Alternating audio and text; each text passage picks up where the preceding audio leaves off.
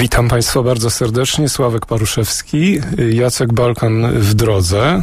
Nie dziwię się nawet, że tak jakoś jeszcze nie dotarł, bo mam taką pierwszą informację, którą właściwie spokojnie bez Jacka mogę przedstawić.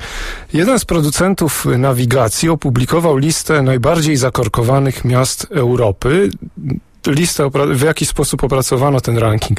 Zmierzono czas przejazdu różnych odcinków tak, y, w miastach na, na, drodze, na której nie było ruchu, a później w różnych porach dnia, no i w zależności od tego, czy to było rano, czy wieczorem w korkach, to y, te końcowe wyniki otrzymano. No i cóż tutaj z tej listy miast y, 20 czy nawet 30 wynika?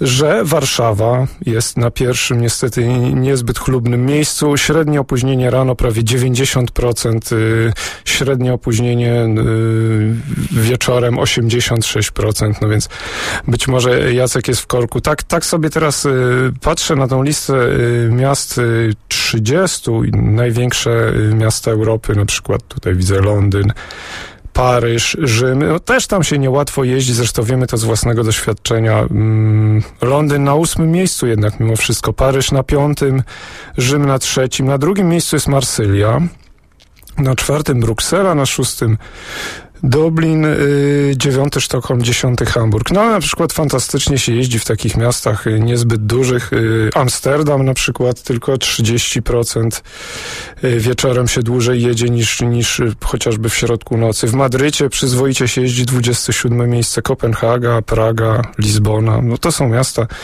gdzie to opóźnienie przy powrocie i przy dojeździe do pracy nie jest prawie 90% jak w Warszawie, tylko 20-30%. No, myślę, że jeszcze trochę poczekamy, biorąc pod uwagę, jak wolno przebiegają te remonty w Warszawie. No, pozdrawiam też oczywiście słuchaczy w różnych miastach, którzy pe pewnie się denerwują, dlaczego nie, nie mówimy o tych korkach w Gdańsku, Wrocławiu, Szczecinie, czy Krakowie, czy w Łodzi. Tam też się kiepsko jeździ w, w godzinach szczytu, no ale tu akurat w, tych, w, tym, w tym zestawieniu są, są tylko y, największe miasta europejskie. No ale teraz może do czegoś takiego y, bardziej, bardziej przyjemnego.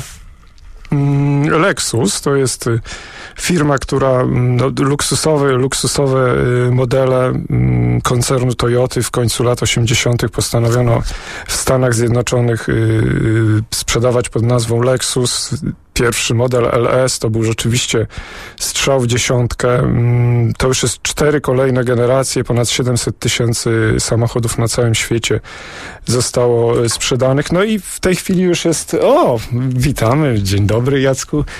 Wiemy, że byłeś w radiu, tak trochę podprowadzałem, mówiąc o korkach w Warszawie, nie wiem, czy, czy słyszałeś to, ale y, Warszawa jest jednym z najbardziej, właściwie najbardziej zakorkowanym miastem w, y, w Europie, więc y, jeżeli utknąłeś w korku, to jesteś usprawiedliwiony. Dziękuję. Dzień dobry.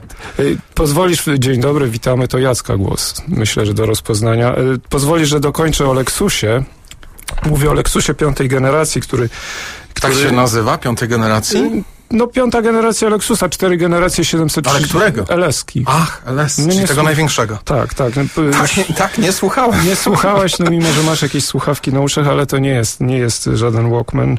Mhm. Y, piąta generacja, no te, te Lexusy zaczynają się do siebie upodabniać. To jest podobno... One taki dziwny przód mają. Kanciaste się robią takie coraz bardziej wszystkie i mhm. ten LS nowy to tak jak IS sprzed 7-8 lat. Nie wiem, czy pamiętasz, taki była nowa generacja. Jest on taki trochę kanciasty. GS też jest już y, dość kanciasty, no i ten, ten y, LS, y, duży rozstaw osi prawie 3 metry, dłuższy od poprzednika o 3 centymetry, ośmiocylindrowy, 4,6 litra, to taka bazowa jednostka, Y, ma o 7 koni więcej, natomiast LS 500, 600H, pamiętasz, mieliśmy chyba tą wersję hybrydową kiedyś, LS w testach. Tak. To, to naprawdę jeździło. Y, tam jest 5-litrowa jednostka benzynowa i 225-konny silnik elektryczny. W sumie 445 koni, niewiele ponad 6 sekund do setki. W Polsce nowy LS będzie w końcu roku, no to w sprzedaży ceny oczywiście nieznane. A tobie się podobają takie trochę bardziej kanciaste? Bo to tak Mercedesy niektóre w ty ostatnio e, takie też kanciaste. Szczerze, to no. ostatnio, jeżeli chodzi o to, co robi Lexus, um, o stylizację tych najnowszych modeli, może niekoniecznie um, GS-a, ale tego LS-a na przykład, uh, RX-a, mm, to wydaje mi się, że oni trochę nie mają pomysłu i że mm, nie mają jakiegoś takiego człowieka, wiesz, z pasją, takiego designera, człowieka, który mm, wcześniej na przykład e, projektował samochody dla BMW, dla Audi no, czy dla Mercedesa. Tak, no nie Jest wyraźna różnica, mm, e, tak na pierwszy rzut oka, tak oglądasz te nowe no, niemieckie samochody e, i tak, no, tak czujesz się tak trochę, tak trochę przytłoczony ich wspaniałością, kształtami, rozmiarami. To wszystko takie często barokowe jest, a te Lexusy one są takie skromne, w, w kabinie takie, znaczy skromne. One są takie... Znaczy, może uporządkowane są dość. Wiesz, tak, ja ale z drugiej strony ta kanciastość, o której mówisz, to mi się to nie podoba. Mi to też, jest takie na siłę. Znaczy, jest... co, to mnie się nie podoba w tym, im większy model, tym mniej mi się podoba, bo na przykład jeszcze w tym y, IS-ie, czy w tym hybrydowym CT200H, to jako tako wygląda, ale już im większy Lexus, to, to, to ta kanciastość to masz rację, to, to już taka jest dość rażąca. Chociaż to trzeba by ten samochód zobaczyć na żywo, więc na razie mamy tylko zdjęcia, no i na podstawie tych zdjęć tak sobie tutaj dywagujemy, jak to wygląda. No ale silniki, przyznasz, że jednak te silniki w tych najmocniejszych Lexusach, to największych Lexusach, to jednak no i ośmiostopniowa skrzynia biegów to jednak y, bardzo przyzwoite, to, to już tak skromnie mówiąc, uważam, że to są bardzo udane silniki i dobre skrzynie biegów, prawda? Chociażby jak tak sobie ostatnio przypomnimy Jaguar XJ, gdzie tak, ta skrzynia biegów to była na poziomie chyba sprzed 10 lat technologicznym mniej więcej. No ale to już nie będziemy wracać do tego.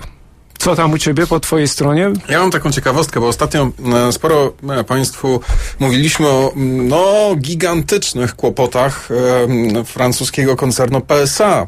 Do, w skład tego koncernu wchodzi Peugeot i Citroën. E, no, te gigantyczne kłopoty to mm, na przykład konieczność, e, czy raczej próba, e, czy przymierzanie się do zwolnienia 12-14 tysięcy pracowników. To ponad 10% mm, wszystkich zatrudnionych w koncernie PSA. To też jedna z chyba z największych firm we Francji, zatrudniająca najwięcej osób. Mm, I Wspominaliśmy już o tym, że na przykład siedziba, główna siedziba e, przy Champs-Élysées e, koncernu PSA została sprzedana, a następnie wydzierżawiona od firmy leasingowej czy od banku, bo tak jest taniej, tak jest oszczędniej. 200 milionów euro każdego miesiąca koncern PSA traci. Niestety, mm, firma uważa, że to jest kryzys, że, że to jest związane z kryzysem w strefie, kryzysem w strefie euro. Ja uważam, że to trochę dlatego, że po prostu nie mają zbyt mm, ciekawych samochodów w ofercie i mm, no, niejednokrotnie konkurencja z Niemiec e, czy z Japonii bije ich po prostu na głowę. Trudno się dziwić, że nie wszystkie samochody chętnie są przez nawet Francuzów kupowane. No ale hmm. chyba, znaczy wiesz co, te, te duże, luksusowe to faktycznie oni strasznie zaniedbali, bo mieli nieudane, no ale te małe, no to Peugeot Citroën mówimy w tej tak, chwili, tak, czy tak. Renówka też. Nie, no, no Peugeot i Citroën. No to Właściwie wiesz, no nowe Peugeot 208 całkiem udany. W Europie się dobrze sprzedaje. Y, Citroën to tak, szukam, no szukam światełka popatrz, w tunelu. No, Citroën C4. C, ale nie, udany. Citroën C3 to jest bardzo fajny samochód. C4 również.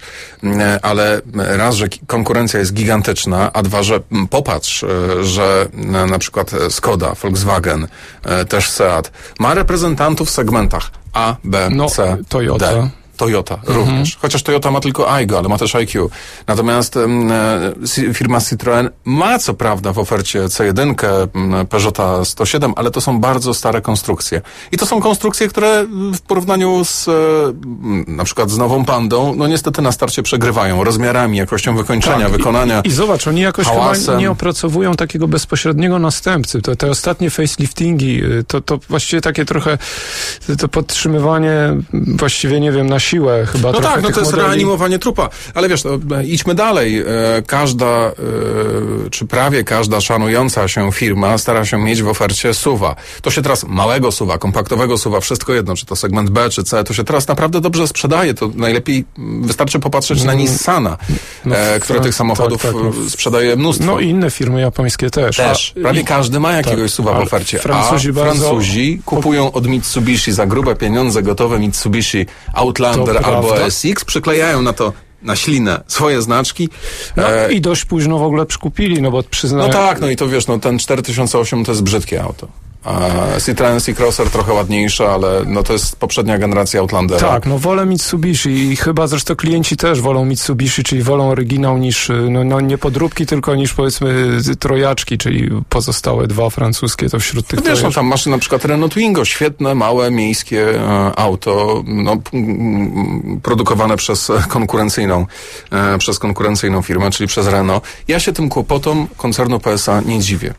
E, mm, ja jeszcze tutaj taki kamyk do ogródka dorzucę, no hybryda, tyle lat, tyle lat żeśmy na to czekali. Hybryda, połączenie silnika elektrycznego z silnikiem wysokoprężnym. To miało być oszczędne, to miało być super. Jeździliśmy tym. I to jest niestety schrzanione. No, jest zbyt duża mm, masa elementów resorowanych. E, to wszystko poszło w koła. Tym samochodem jeździ się wyjątkowo niewygodnie w porównaniu do identy- identycznego samochodu, ale z napędem konwencjonalnym. Mówię tutaj o DS5. E, taką, takie auto mieliśmy i w wersji z dwulitrowym dieslem i w wersji właśnie z dwulitrowym dieslem i wspomaganiem e, silnika elektrycznego. E, Do tego jeszcze taka skrzynia biegów z łopatkami przy kierownicy, ni to automat, ni to skrzynia ręczna z, z, z robocikiem, który wciska za nas sprzęgło, no to pracuje fatalnie. No i co tu się dziwić, że to, że to, że ludzie tego nie chcą kupować? No to nie są dobre To auta. prawda. I wiesz ale, co, ja to, no. y, bo tak spojrzałem, ty mówisz o tych francuskich, ale wiesz, ja, ja podprowadzam pod coś. a to jeszcze nie koniec. No nie, no to nawet nie jest początek, bo tak naprawdę, e, tak naprawdę firma, czy raczej koncern PSA stara się teraz znaleźć winnego. Powtarzam, nie macie fajnych modeli, e, czy raczej macie ich za mało i to jest główna przyczyna tego, że wam ta sprzedaż nie, mm, nie wychodzi tak jak, e, tak jak zakładaliście. Mm, Natomiast mm, koncern PSA wydaje się, że znalazł winnego i to są koncerny koreańskie.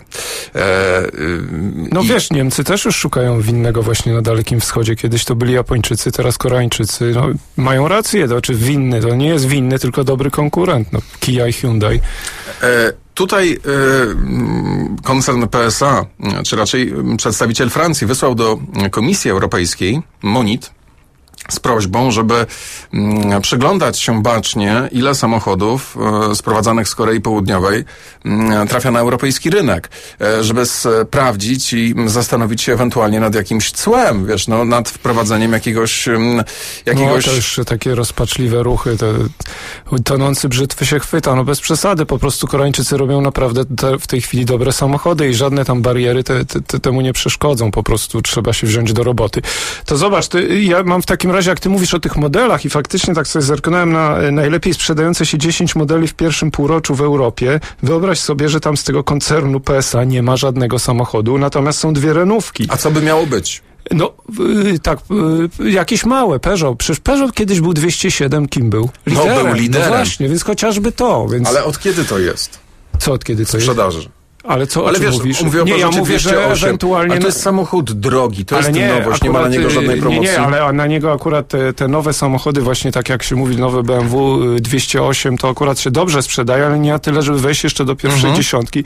Y, Tym bardziej, że ten samochód nie jest od początku roku sprzedawany. Ale to pozwolisz tylko, że, bo rozumiem, że już podprowadziłeś i skończyłeś. To ja, No, niech ci to ja, to ja szybko w takim razie, a ty mi powiesz, czy, czy, czy w Polsce w ogóle te samochody kiedykolwiek według ciebie będą sprzedawane? Lider Volkswagen Golf, dobrze się będą sprzedać. Lider Volkswagen Golf w Europie. W Polsce, mam tu polskie podsumowanie, ósme miejsce. A wiesz, co jest śmieszne? Już za miesiąc, e, 4 czy 8 września, Tak? e, będzie zaprezentowana e, w nowym Muzeum Narodowym w Berlinie siódma generacja Golfa. I tak się cały czas zastanawiam, czemu, e, mimo że ta szóstka naprawdę świetnie się sprzedaje, to jest naprawdę dobre auto, czemu Z, za wycofują często.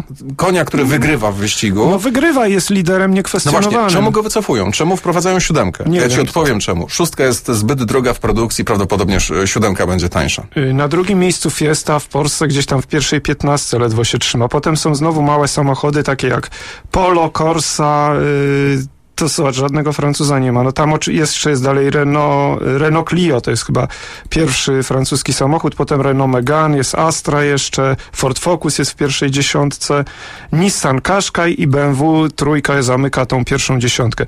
I właściwie tak sobie patrzę, że w Polsce samochodów, które w Polsce się najlepiej sprzedają, czyli y, Toyota Yaris, obie Skody, Octavia i Fabia, Dacia Duster, Chevrolet Aveo, no to są tacy lokalni bonzowie, tak? Bo raczej, jak podsumowując sprzedaż w Europie, to tych samochodów nie ma. No natomiast BMW serii 3, 10 w Europie, to w Polsce w pierwszej 30 go nawet nie ma. Niestety jest za drogi. Natomiast wiadomość nie najlepsza jest taka, że z pierwszej dziesiątki osiem modeli odnotowało spadek sprzedaży, nawet Golf w porównaniu z ubiegłym rokiem. Tylko dwa BMW Trójka i Nissan Qashqai odnotowały jakiś tam wzrost. To ja mam, tak, e, ja mam jeszcze jedną e, ciekawostkę, jeszcze trochę a propos koncernu PSA, e, dlatego że mm, to chyba w 2011 roku już podpisane, podpisane zostało takie wielkie porozumienie między koncernem General Motors mm, i właśnie koncernem PSA. Mm, oni się chyba nawet wymienili akcjami, ale generalnie chodzi o to, żeby no, uzupełniać swoje moce produkcyjne, czyli na przykład zamknąć jedną z fabryk Opla, i e, Insignie budować na tej samej linii produkcyjnej, na której powstaje 508 i C5. Nowe C5 w końcu będzie niemieckie. O ile do tego, mm, e, do tego, bo na razie to jest wszystko na papierze, tutaj nic jeszcze, że tak powiem, nie jest produkowane, nie, nie działa. O jakąś mm, komisję musi się o ile, to... Nie, nie, to wiesz, to nawet nie chodzi o komisję, tylko chodzi o to, że firma Opel od chyba kilkunastu lat nie zarobiła dla koncernu General Motors ani centa, a straciła już chyba ponad miliard dolarów, jeżeli nie więcej. Ale kurczę, to e, I to jest tak, że to jest, wiesz, to jest dwóch bankrut, no bankrutów to za dużo powiedziane, ale to są dwie firmy, które przynoszą w tym momencie gigantyczne straty. Wiesz, to nie jest na takiej zasadzie, e, ty masz e, cegły, ja mam 10 dolarów, założymy bank, tylko to jest tak, że ty masz kamień u nogi, ja mam stryczek na szyi. No, ale co spróbujemy zrobić? Nieprawdopodobne. Czy oni po prostu tak drogo kupują te, tak drogo produkują samochody i, i sprzedają po prostu no, je, je prawie poniżej kosztów? No bo zobacz, Corsa i Opel Corsa, tak? Opel Astra. Ale wiesz, co to jest samochody... Corsa? Ale Corsa to jest pozostałość po m, związku z koncernem no, Fiata. No tak, Corsa jest zbudowana na platformie się, Grande Punto. Że one się, op, mimo że te dwa modele Opla są w pierwszej dziesiątce od wielu lat, się świetnie sprzedają w całej Europie, to mimo wszystko ten koncern kuleje, a jeszcze jest Opel Insignia, dobrze się też sprzedający. E, znaczy, Wiesz, to jest firma, która, mm, e, firma Opel od zawsze bardzo dbała i o pracowników, i o związki zawodowe. No więc za droga jest ta produkcja. No, Adam Opel fundował szpitale, tak, tak no. fundacje i tak dalej, i tak dalej. sprawa też taka sama, która była w Stanach Zjednoczonych. Przecież tam były też dla tych pracowników w przemyśle motoryzacyjnym bardzo dobre świadczenia różne socjalne i to się skończyło tym, że te samochody chyba za drogie były. No i tu w Europie... Znaczy, ja podejrzewam, że to właśnie tak jest, ale wiesz, to też y, wystarczy tak, jak my często narzekamy, ty zwłaszcza, ja też, y, na te oplażone takie ciężkie są bardzo. No ostatnio są ciężkie. Ale, wiesz, ale, ale to, to, też jest tak, że ktoś używa na przykład 1200 kg e, jakichś tam materiałów do produkowania Citroena, a mm, Opel musi mieć 1400 czy 1500 kg tam różnych materiałów. Może tam w schowkach jakieś złoto jest, coś Może. trzeba spadać. Platyna. Skąd ta masa? Na tym kończymy, raczej ołów. E, na tym kończymy dzisiejszy program. Bardzo dziękujemy. Sławek Paruszewski, Jacek Balkan, bo ja się nie przywitałem na początku, to teraz się a, Ja cię zapowiadałem trzy razy. Kłaniamy się nisko, za chwilę informacje w Radio Tok FM, my usłyszymy się jutro.